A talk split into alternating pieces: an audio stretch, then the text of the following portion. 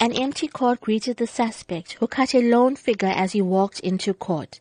Spokesperson for the National Prosecuting Authority in KwaZulu-Natal, Natasha Kara, recounts the court proceedings. The accused abandoned his application for bail in court. He does stand accused of one count of murder, but the accused tendered a plea of not guilty. Meanwhile, a sense of grief, shock, disbelief, and anger hung over the funeral of the seven-year-old boy, who was laid to rest in Westham, Phoenix, yesterday. He was strangled to death, allegedly by a family member, in the early hours of Monday morning.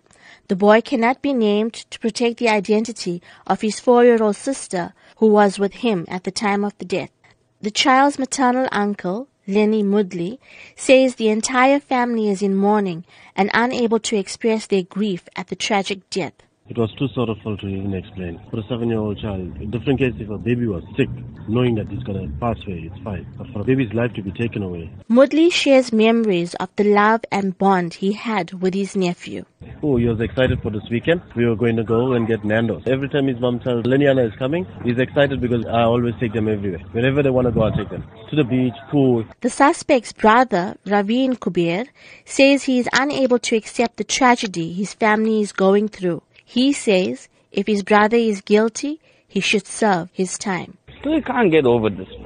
Still can't get over it. What I feel, he must serve his time for what he has done as a brother.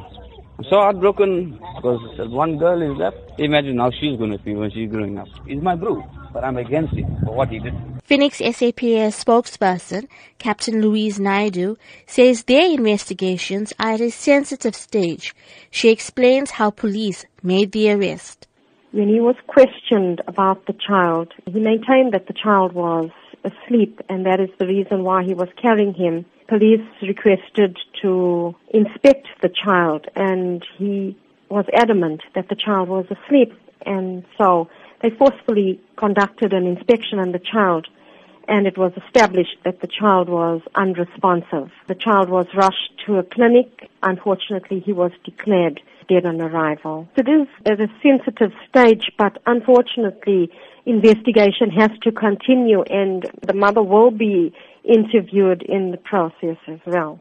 Meanwhile, clinical psychologist Dr. Sharona Rawat says there will certainly be long-term implications for the four-year-old girl who allegedly witnessed the incident. Sometimes it may not show up initially, but over time it can show up. And basically, you're looking at behavior changes, you're looking at problems with trust, children of that age, they often feel that they are responsible for what happens in their lives. They feel that they have a hand in it. So you're looking at guilt. To see a loved one kill another loved one goes against everything that we know as human beings. Her sense of safety, I would say, is completely shattered. The case has been postponed until the 8th of June, pending further investigation. For Newsbreak, I'm Rachel Vadi.